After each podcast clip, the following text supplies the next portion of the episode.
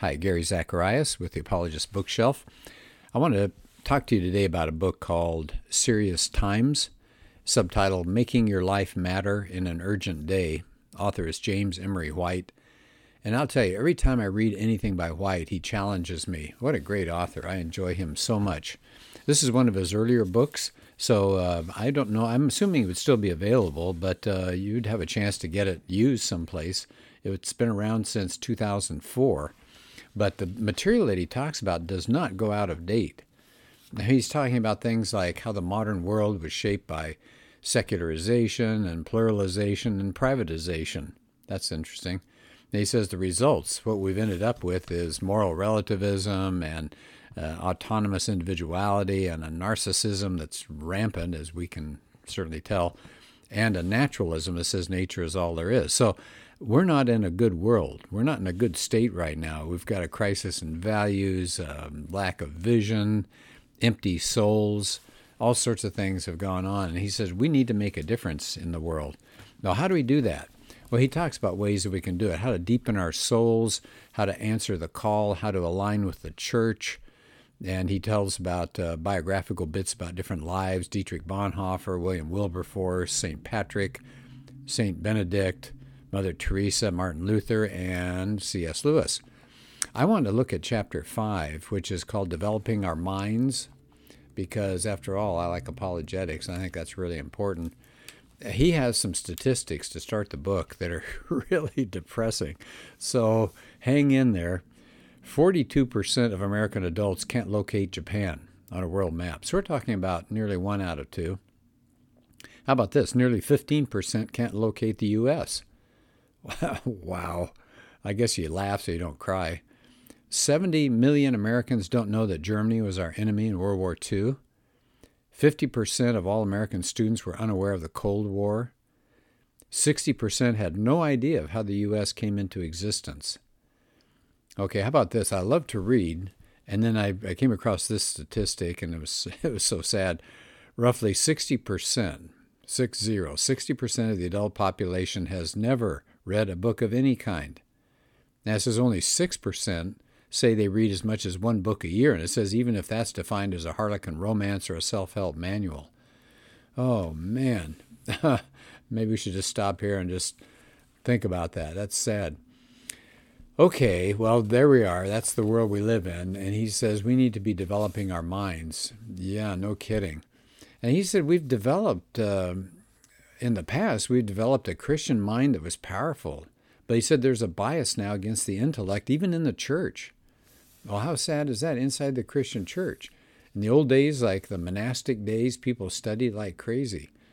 But he has a quote here from Mark Noll, which I think I mentioned before. It says If evangelicals don't take seriously the larger world of the intellect, we say, in effect, we want our minds to be shaped by the conventions of our modern universities and the assumptions of Madison Avenue instead of by God and the servants of God. Um, it says, apart from a Christian mind, this is now White talking, we will either be taken captive by the myriad worldviews contending for our attention, or we will fail to make the Christian voice heard above the din. So he says, either we begin to think or we lose the fight. Oh, so sad.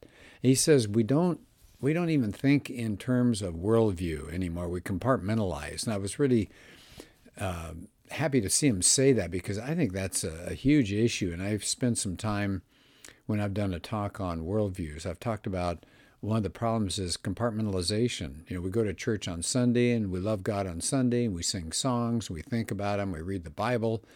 But then Monday rolls around Tuesday, Wednesday, Thursday, Friday, Saturday, and we pretty much live like the rest of the world. We have our job, we have our family, we have HBO, we have a quiet time, we have AOL. We don't integrate that. He says people don't reflect, they don't even think of reflecting about science, for example, or technology in light of a Christian worldview. And pretty soon it's like, well, there's our world of faith and science is something different. But they're not separated, and they shouldn't be separated. And we need to think like Christians, he says. Now, for example, he says uh, across the whole spectrum of modern learning, uh, things like economics and political science and literature and hi- history and philosophy and science, certainly, and social study topics, social theory, the arts. And he says, you know, it used to be that Christians thought in those realms. And he mentions Jonathan Edwards, who was uh, educated at Yale and he was a president of Princeton. He was a great intellect and he was a Christian. So he says, we need to think about our faith and how it relates to these topics. And he said, we, we, we've got to think worldview here. So, what are we talking about with worldview? He says, well, it's answering four questions Who am I? In other words, what are humans? What's the purpose? What's the nature of humans? Number two, where am I? Or what's the nature of this universe we're in? Number three, what's wrong? What's the obstacle? Because we all know things have gone astray. And then obviously, number four, what's the remedy? How do we solve these problems? So that's worldview thinking. And he says we just don't do it very well. He said we've secularization does a good job as far as knowledge that can be empirically verified, but nothing else. And he says we've got to found uh, have our Christian intellect based in Scripture, and we don't do that anymore. And he says we get a lot of information. He says uh, one author calls it endless volleys of nonsense, folly, and rumor masking, masquerading as knowledge, wisdom, and even truth. Yeah, we're just full of chatter. So, how do we do this? How do we develop our minds? So he says, Jesus thought it was awfully important because he talked about uh, love God with your mind. So, how do we develop our mind? He says two things. So, I want to slow down at this point because I, I like these two things. They're, they're really powerful. Number one, reading. Well, duh. He says there's no substitute for reading, and particularly the great books. Well, that's one purpose that I've uh, had in mind as I've been doing these podcasts. I'm hoping that I'm suggesting some good books and some good authors. And even if you don't have time to read the entire book, I'm giving you as much as I can and giving you kind of a summary of the book and then a more of a drill down and focus on one chapter. So I think it's hugely valuable that we do some reading. No, no uh, doubt about it. So how do you go about that? He says, well, first step is position yourself to read. What does he mean? He said he keeps books around him. He said uh, when he takes his car to get the oil changed, if he picks his book uh, kids up from the school, he's got a book there. He said there are books everywhere. Uh, he said uh, yes, almost in every bathroom. so he says these books, though, there are a lot of books, but they're not randomly selected. And he said the best books of our present day are harder to determine. He said he, he looks at book reviews to help him. Well, I hope you can use what I'm talking about, and I hope you go to different Christian apologetics websites, um, different Christian magazines, things like that. At the end of the year, they'll tell you best books of fill in the blank 2020, 2021, or whatever. So that's not a bad idea. And heaven knows we can get used books, uh, libraries are available. We don't have to spend a fortune on these things. He says, uh, but, but it's important how we read a book. And he uses uh, Mortimer Adler's famous book, How to Read a Book. And he said that was great. it says Adler talks about different levels of reading. You know, we sit there and we read everything kind of the same, whether it's a comic book or Moby Dick. Everybody kind of reads things the same. He said, no. He said there are different levels. So he's using the Adler approach. He says some books just need an inspectional reading, kind of like almost skimming. He says, but you're really skimming systematically. So he said, you want to know what is this book about? And he says it's pretty simple. You look at the title page, and if there's a preface, read that. Look at the table of contents. I try to give you tables of contents when I'm doing these podcasts. Number three, check the index. What what sections are, are does the author spend the most time on? Read the publisher's blurb. So that's always good too.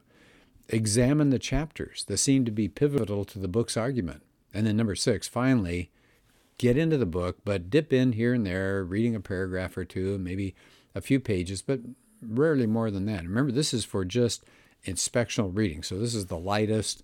This is the the the dipping in and out kind of approach, like sticking your toe in the water. He says, though uh, there may be books that do warrant more than that, the next level is called analytical reading. So the first level is inspectional. This is analytical.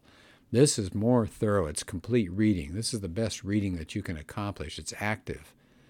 I always talk about that with my students. I said, I've said to them in the past, have a pen in your hand, have a, a pencil or something, and as you're reading material, even if it's stuff you don't understand, put a note out there. Say, I don't get this, or put a question mark, or underline, or draw arrows. Do something so you're interacting. You're not just making your eyes go back and forth. So that's active reading. He says, uh, what you're trying to do is to chew and digest this. He said, you're trying to understand. It's not just information. All right, so that's the second type. The third type, the most complex level of reading, is syntopical. Now, I've never heard that word, uh, but he, he uses another term here comparative reading. Now, remember, he's getting all this from Adler, so if you want to check it out, that is a good book. It's called How to Read a Book. So, the third type, so let's go back again. First type is inspectional, second type is analytical, third one is comparative reading. That's where you read more than one book and try to put them in a larger conversation with others that deal with a related issue. So, in Christian apologetics, maybe it's several books that deal with uh, the Gospels and why we can trust them, or it's several books that deal with the resurrection or something like that. So, there you go. There are the three ways that he said are, are important to, to get a book and to really understand it. Now, he gives you some ideas, some rules here about, well, what, how do you succeed? You know, even if you know how to read a book, how do you succeed to do this? He said, well, mornings generally are better than evening. You're tired at the end of the day. He suggests starting short, maybe just a few minutes a day instead of hours. Maybe not even schedule yourself every single day. There are going to be interruptions of life. That's okay. Don't check your email right before you start reading or your text. He says that distracts the mind. Yeah, no kidding. Guard your reading time, try to protect it. And he says, and start now. It's, it's real easy to say, I'll, I'll start in a few days. He also adds, don't attempt to read a book in the context of chaos. If you got music going or kids interrupting you, you you know that's you better put it down and, and pick it up some other time. And don't be discouraged. He says if you read slowly, there may only be a few books a year, but here's the good news: the more you read, the faster you'll read. Same thing with comprehension, that grows. And, and I've heard this before from reading teachers out of Palomar College that if you try to read word by word because you're trying to be careful and get it all in, you're actually doing yourself a disservice. You need to pick the pace up a little bit because if you go word, by word, you're not going to get the meaning of the sentence. So pick the pace up a little bit. I'd suggest if you have a chance, take a reading class. Uh, Palomar's got a great one. A lot of colleges have really good reading uh, departments where you'll pick up speed, but not just speed to get through something, but understanding will pick up as well. So there's the first thing. He says, We need better readers, more uh, persistent readers in our society. The second thing he says to develop our minds is prayerful reflection. Things like taking some long walks to meditate. We need some peace and quiet to do that, obviously. So those two things are really good. He spends more time, obviously, on the first one than the second one. And then at the very end of the chapter, he talks about um, guess who? C.S. Lewis. So he's in this chapter, and uh, hardly anybody better than C.S. Lewis to talk about Christianity, huh? So there's his book. Uh, one more time, that's James Emery White. It's called Serious Times. It's a real challenge, a real challenge. How can we make a difference in the world around us? How could we be an influence for Christ? How can we make our lives matter? That's what he focuses on. And just to give you a real quick idea, here's a person who's the director of the Billy Graham Center, Lon Allison. He said, rather than just another yawning idea about cultural demise, Jim White calls us to kick at the darkness till it bleeds light. And the way we do that is a deepened soul and a developed mind. Another author here, Dave Dockery, who's, uh, I guess he's president of Union University, he said this book calls for the church to deepen our souls and develop our minds as we seek to answer the call of our day. And he talks about being a well written and readable volume. I think that's a good point. It is well written and it is readable. This is not difficult reading. James Emery White. And by the way, you can get his uh, email sent to you. I do that all the time. He's got all sorts of really good things to think about. So, James Emery White. Oh, you know, I didn't say anything about who he is. I guess I should. He's the founding pastor and the senior pastor of Mecklenburg Community Church back east. He also teaches at Gordon Conwell Theological Seminary in Charlotte, has an MDiv and a PhD, in theology, history, and biblical studies. Uh, done all sorts of uh, terrific things. A lot of good books out there. So James Emery White. I hope you have a chance to take a look at that. I recommend it highly. Well, thanks, and uh, hope to talk to you again soon.